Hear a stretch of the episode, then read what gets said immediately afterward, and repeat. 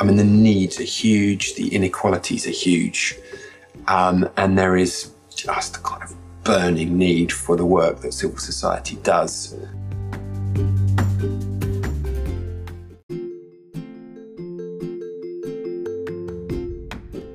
do the giving very thoughtfully, thinking very much about how you build strong and long term relationships with organizations, how you make really good quality decisions, how you open yourself up and be very transparent, um, how you really root yourself in the sectors that you work in.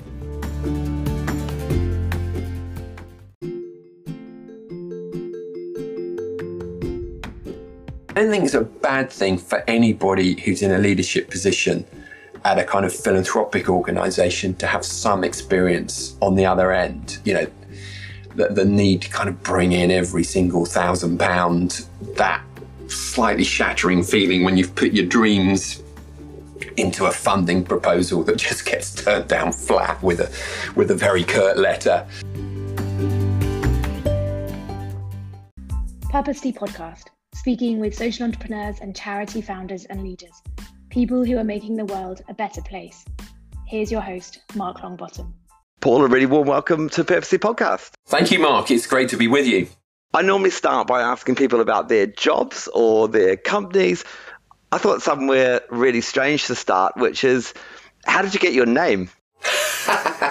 well, we share uh, sort of uh, a little bit of our name, don't we? Uh, we do. Uh, yeah, well, it's a Lancastrian name. Um, and uh, so it's got a kind of proud history uh, up there. I think it, I think it derives from uh, kind of Sheep Valley. Uh, and uh, but when I was at primary school, I was much mocked and derided for it. Um, but uh, I've, I've come to grow into it and quite quite like it. Actually, it's distinctive at least. It's interesting because my name's from the same part of the world, and I think it's kind of helped to find me. Has it helped to find you? Did it lead to some sort of early bullying, but then became, like you say, a unique part of who you are? Yeah, I think so. Um, perhaps it kind of leads to early resilience. Um, I love the links to industrial Lancashire. That's where my family are from, and that those kind of sturdy working class community. So I feel quite proud of that. And um, I, quite, I like to think that if there's a long list of names of people, you sort of stand out. You know, before you've said or done or thought anything, already you're slightly distinctive. Um, so yeah, no, I wouldn't change it. I mean, if you ask my daughters, they're probably not quite as excited about the name as I am. But uh... yeah, yeah, I understand that. And you're an OBE. I bet that was a, a great moment. How did what did you get your OBE title from? Uh, yeah, so I mean, technically for services to charity, I mean, these things are strange, Mark, actually. Um, I, you know, uh, I, you never feel as if you quite deserve them. You're very conscious that whatever you've been deemed worthy to get it for, it's generally on the back of a lot of work by other people.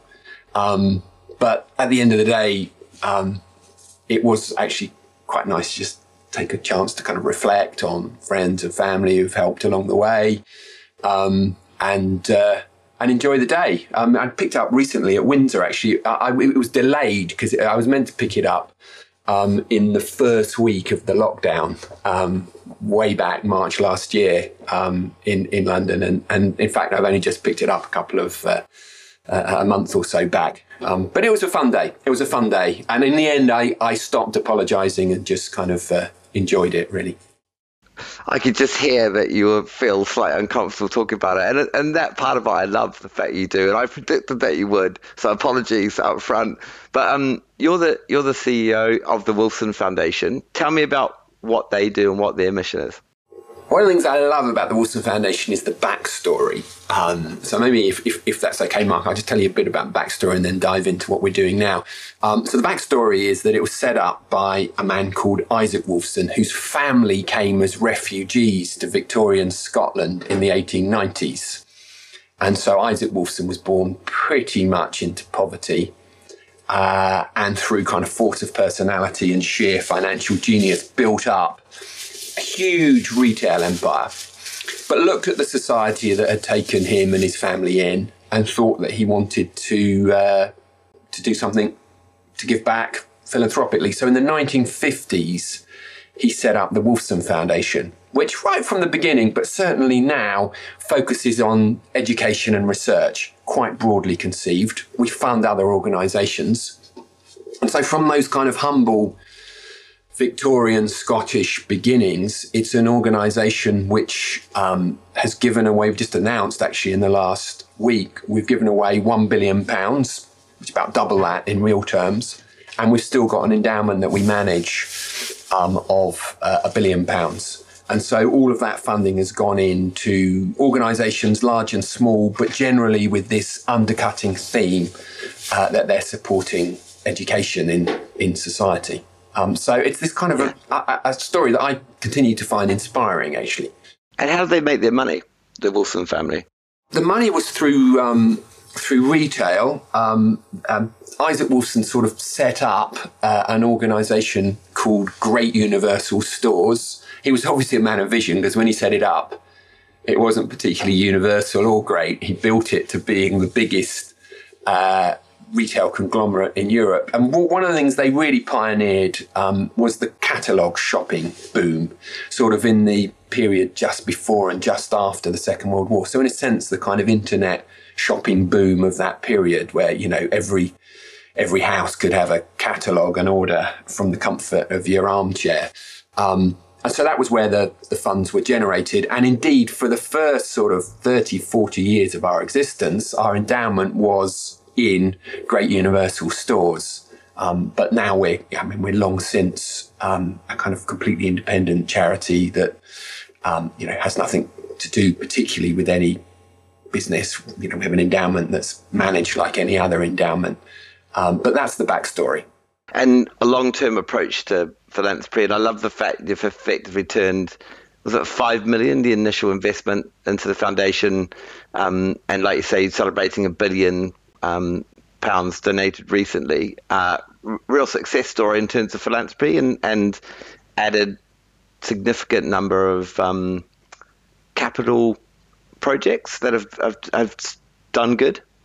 Yeah, that's right. That's right. And, and I suppose that is the kind of power of long term philanthropy. If you invest wisely um, and hopefully in a way that's thoughtful and ethical, um, yeah, that initial, you're quite right, Mark. Initial chunk of money that was about five million in the 1950s is, is a bit like the kind of golden goose that has kept on giving, or rather, the goose that keeps laying the golden eggs. Um, and so yeah, the, the, the sum is a billion, and and you mentioned the number of projects, which you know, depending how you calculate it, sort of over twelve thousand projects, mainly um, helping organisations when they need new buildings or they need refurbishment, but a whole raft of different things over the years, as you can uh, as you can imagine. And I think one of the things that the foundation has tried to do, um, is for others to judge whether we've done this successfully, is to do the giving very thoughtfully, thinking very much about how you build strong and long term relationships with organizations,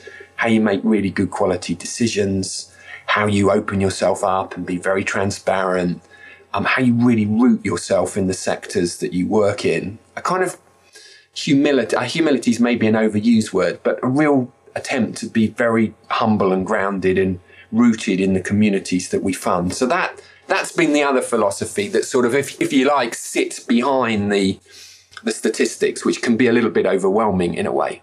In terms of the foundation, and in terms of um, you know the the recent challenge of, of COVID, did the longer term approach to philanthropy come under challenge and, and with the shorter term? Because a lot of charities are just trying to keep the lights on, for example, and the part that you played in the response of, of COVID. Yeah, I mean, and, and, and, it's a really interesting question. Now, at what point do you look at an endowment and think, well, here's a crisis, we've just got to spend, and we've got to we've got to get rid of the endowment? I think one of one of the advantages of having a very long term view is that when you have a, a really significant crisis like we've had in the last couple of years, you can dig into the endowment. So, and and also actually you can work flexibly in a way that you know, maybe government funding is, is it's a little bit more difficult to, to act flexibly. So, and one of the things that we did last year, for example, is at very short notice and to great, great, great credit of my staff team who worked unbelievably hard, we just pump an extra 10 million pound of completely unrestricted funding into organizations and sectors that were really, really struggling at that point. As you say, you know, existential threat to some organizations just to keep the lights on. So I think that long term horizon is really, really helpful in being able to kind of flex, if you like, and in, a, you know to be counter cyclical, if you like, at a time when organisations are really struggling for income to invest more. What I argue against, um, and in fact, I've just I've just put a blog out this week arguing against it, is is is this argument that there's an ethical argument for every endowed charity to spend out. Because I think the advantage of having a long term horizon is that when the crisis comes, you can accelerate your funding. You can't do that, of course, if you spent it all in the last crisis. So I think a long term horizon has its advantages. It's not necessarily for every organization. There are some organizations that are very targeted, very focused.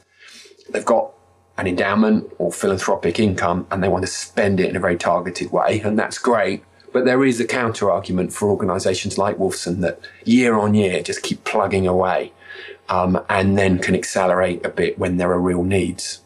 Yeah, absolutely. And now moving away to from Wolfson to focus a bit on on yourself and another a founder journey really um, Savannah Education Trust and your involvement in that. Tell us about that. Oh, thanks, Mark. Um, yeah, it's the opposite end of the scale in a way from Wolfson, but what it does hold in common is education.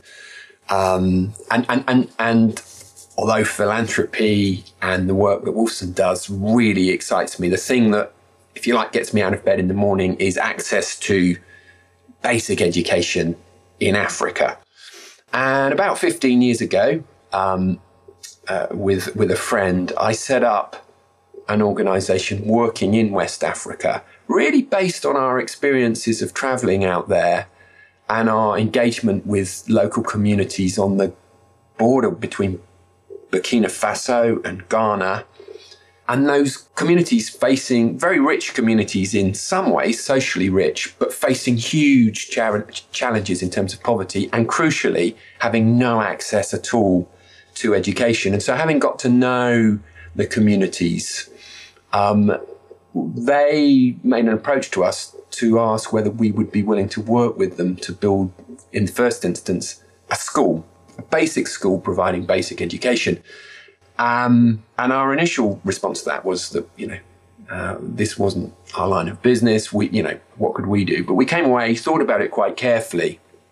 And in the end, having researched models and talked to a lot of other organizations, investigated whether we'd get anybody else, any other organisation interested. We said that we would uh, indeed try and create a community school that was sustainable in a single village up there in uh, on the on the borderland of northern Ghana.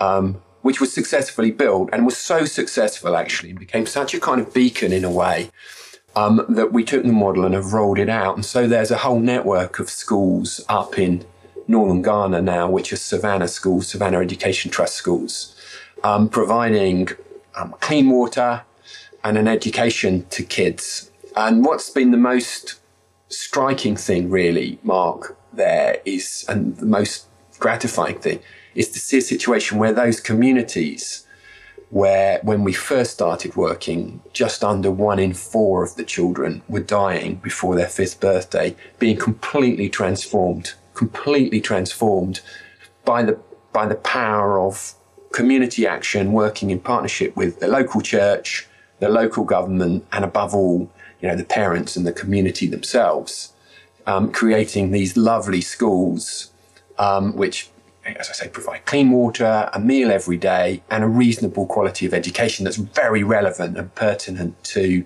the local area with things like agricultural training and so on.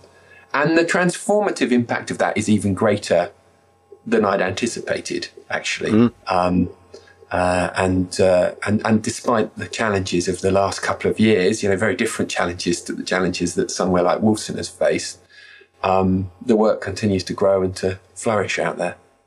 And so you have UK based charity, isn't it, with UK based trustees raising money here, but delivering that to the services on the ground? Yeah, so so the division of labour is that the strategy is is is set with a kind of strategy team sat between Ghana and the UK. The role of the UK really is awareness raising and fundraising, and then the, the work is delivered on the ground by um, by Ghanaians. So that's the that's the model. But you're right; it's registered in the in the UK.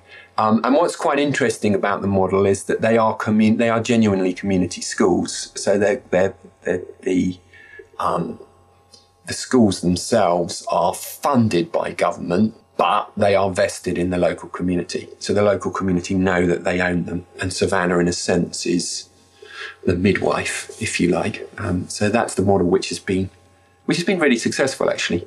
And you haven't been able to visit Ghana in, in the last 18 months, I imagine? Have you? No, my last visit was in 2019. Um, and uh, I mean, that's a kind of personal sadness to me. In terms of the work, I don't think it makes, you know, like, like all of these charities, if it needed me on the ground very often, probably something would be going wrong, you know.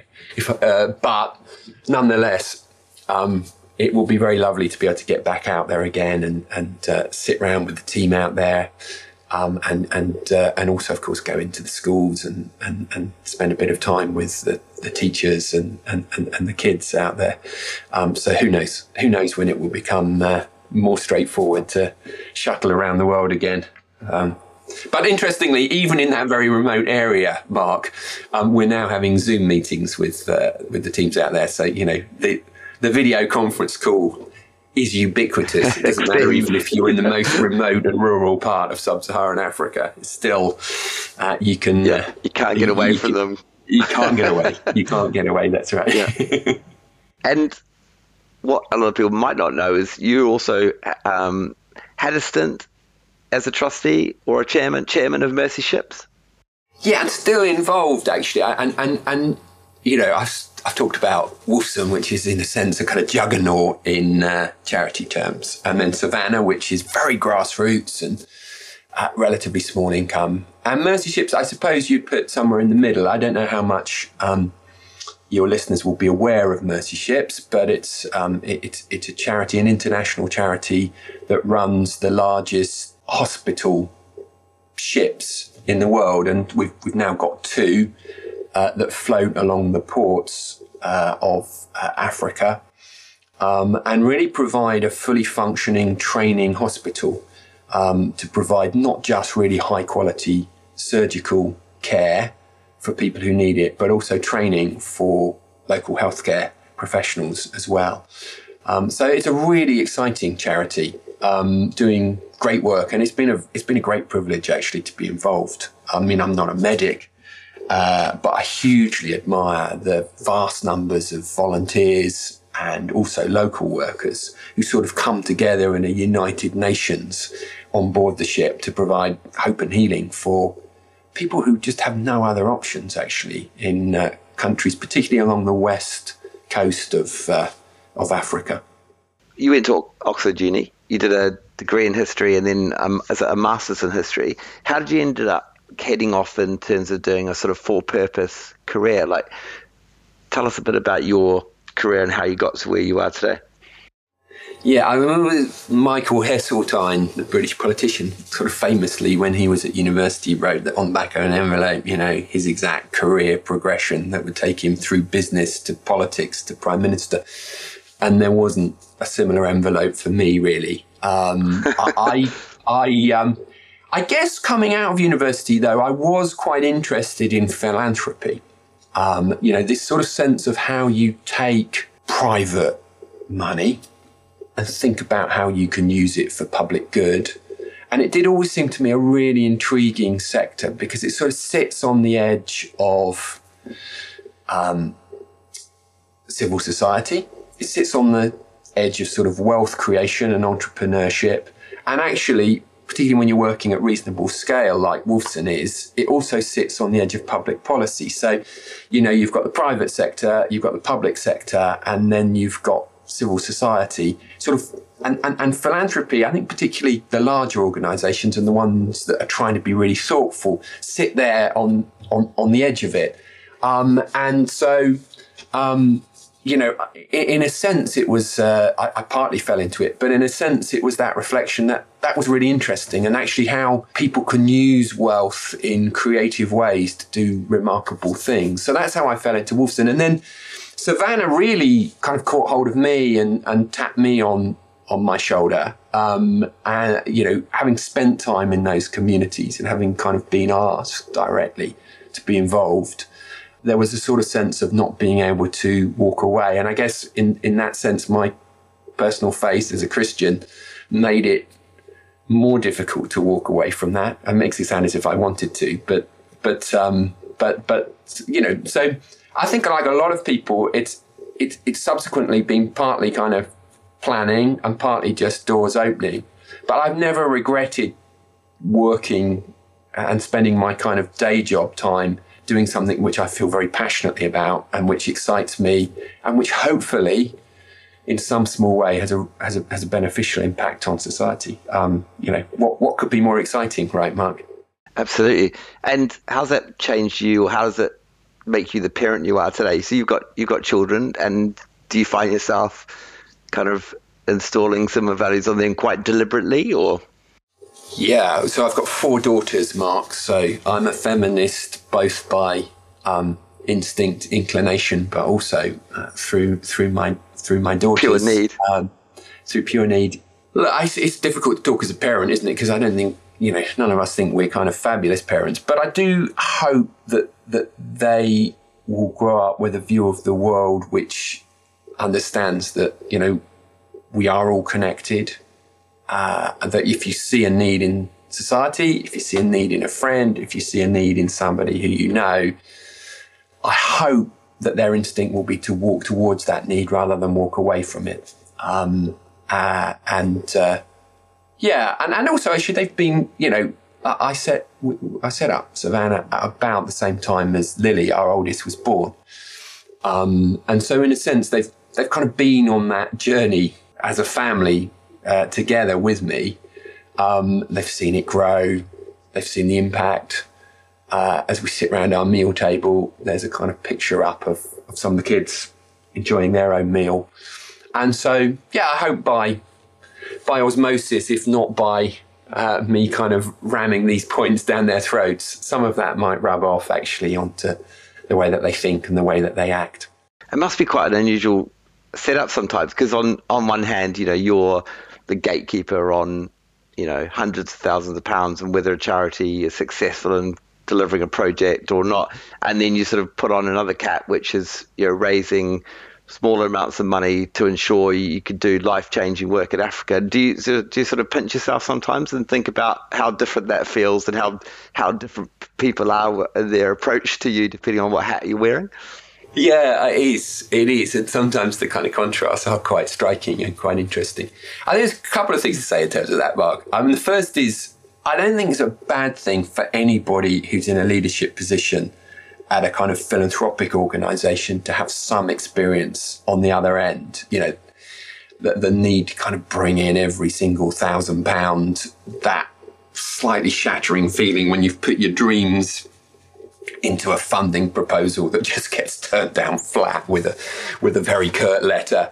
Um, so I don't think it, you know, uh, um, I, I, and in fact, in terms of my senior team at Wolfson, I, I, really encourage them where where at all possible to kind of get involved in volunteering for frontline uh, charities because I think it does give you that perspective. Um, but but the other thing is, you know, it, it, I hope as well it doesn't make me complacent in terms of the sums of money that Wolfson is able to give away. Um, you know, last year in cash terms, we paid out 45 million. Um, and it, I suppose, would be easy to get blasé about a grant of 10,000 or grant of 25,000, you know, as if somehow this is small money. But I think the other thing about Savannah is, is it reminds you that for a lot of grassroots charities, those chunks of money, those tens and twenty thousands, are really, really important, can be transformative. Um, and therefore, you know, in terms of philanthropic spend, you need to be thoughtful and considered in terms of where you're putting those, um, as, as well as, if you like, the bigger, the bigger chunks of money. Um, Yeah. yeah, I don't know. I don't know whether that answers your question, Mark. But you're right. Sometimes there is a sort of a, a, almost a slight disconnect between these two different worlds. Um, I, not it's surreal I, for you, though, right? Very surreal. I, I, when I first started uh, Savannah, I don't know what the stats are now, but the total assets of the Wolfson Foundation were about 30% of the GDP of Burkina Faso which is a country of what, 10 to 15 million Gosh. people. And you just kind of look at that and think, wow, you know, what a strange world in a way we live in. Um, I don't know what the stats are now. I'm hoping that, although Burkina's been through difficult years since, that, that, that you know, this, the statistic wouldn't be quite so striking now. And what do you do when you're not working? So you, or being a chairman or a trustee, what do you do in your downtime? Um, I'm a, I'm a squash player. Um, quite a bad squash player, actually, Mark, but you know, an enthusiastic one. And, and actually, one of the things that I've loved during lockdown um, has been uh, I, the office. Wolfson office is up in London, but we're talking today. I'm down here, sort of south of London, down in Sussex, and I've always enjoyed walking out in the countryside, but that's really come to to life in the last couple of years, trying to persuade as many of my family as possible to come with me. But if I can't, just on my own, putting walking boots on and just heading out into the lovely English countryside and finding new walking trails and just spending a bit of time uh, out with nature and uh, a bit of time to think and a bit of headspace. Um, yeah, I can't think of anything nicer than that, actually, um, particularly on a kind of sunny spring day. Um, I say that looking out my window on gloom and darkness at the moment. And uh, what is what do you think the the future is for? Um, they call it in the UK the third sector. As we head towards wrapping up, what's you know, like I, I love the fact that you talk about being a humble funder and and long term and and working in partnership with others you know what's your thought around charities being reliant on on grant money or you know donations um, and and maybe that switch to more sustainable source of income or are there changes afoot do you think yeah well i mean the first probably obvious thing to say is that civil society is, is needed more now than certainly at any time i think during my lifetime in the uk i mean the needs are huge the inequalities are huge um, and there is just a kind of burning need for the work that civil society does. And i think it is healthy for the third sector to continue to have a balance of funding. You know, some will come from government, some will come from kind of earned income, but a large chunk will always need to come from a combination of fundraised sources, of which large institutional philanthropy will be a part. I think there's going to be an increased scrutiny on that.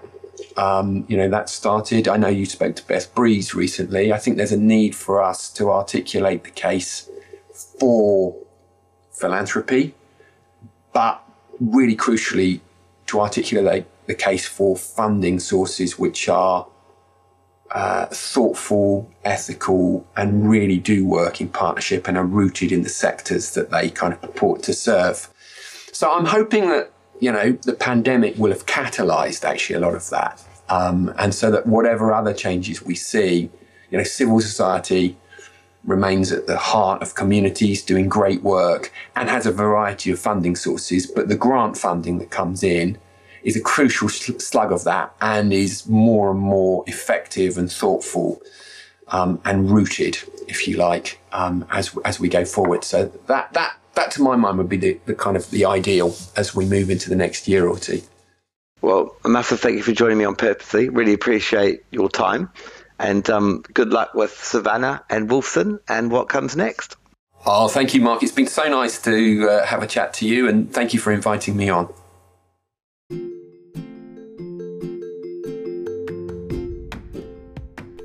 Thanks for listening to Purposely Podcast. Please subscribe and leave a review. I hope you like what you're hearing, because I sure do.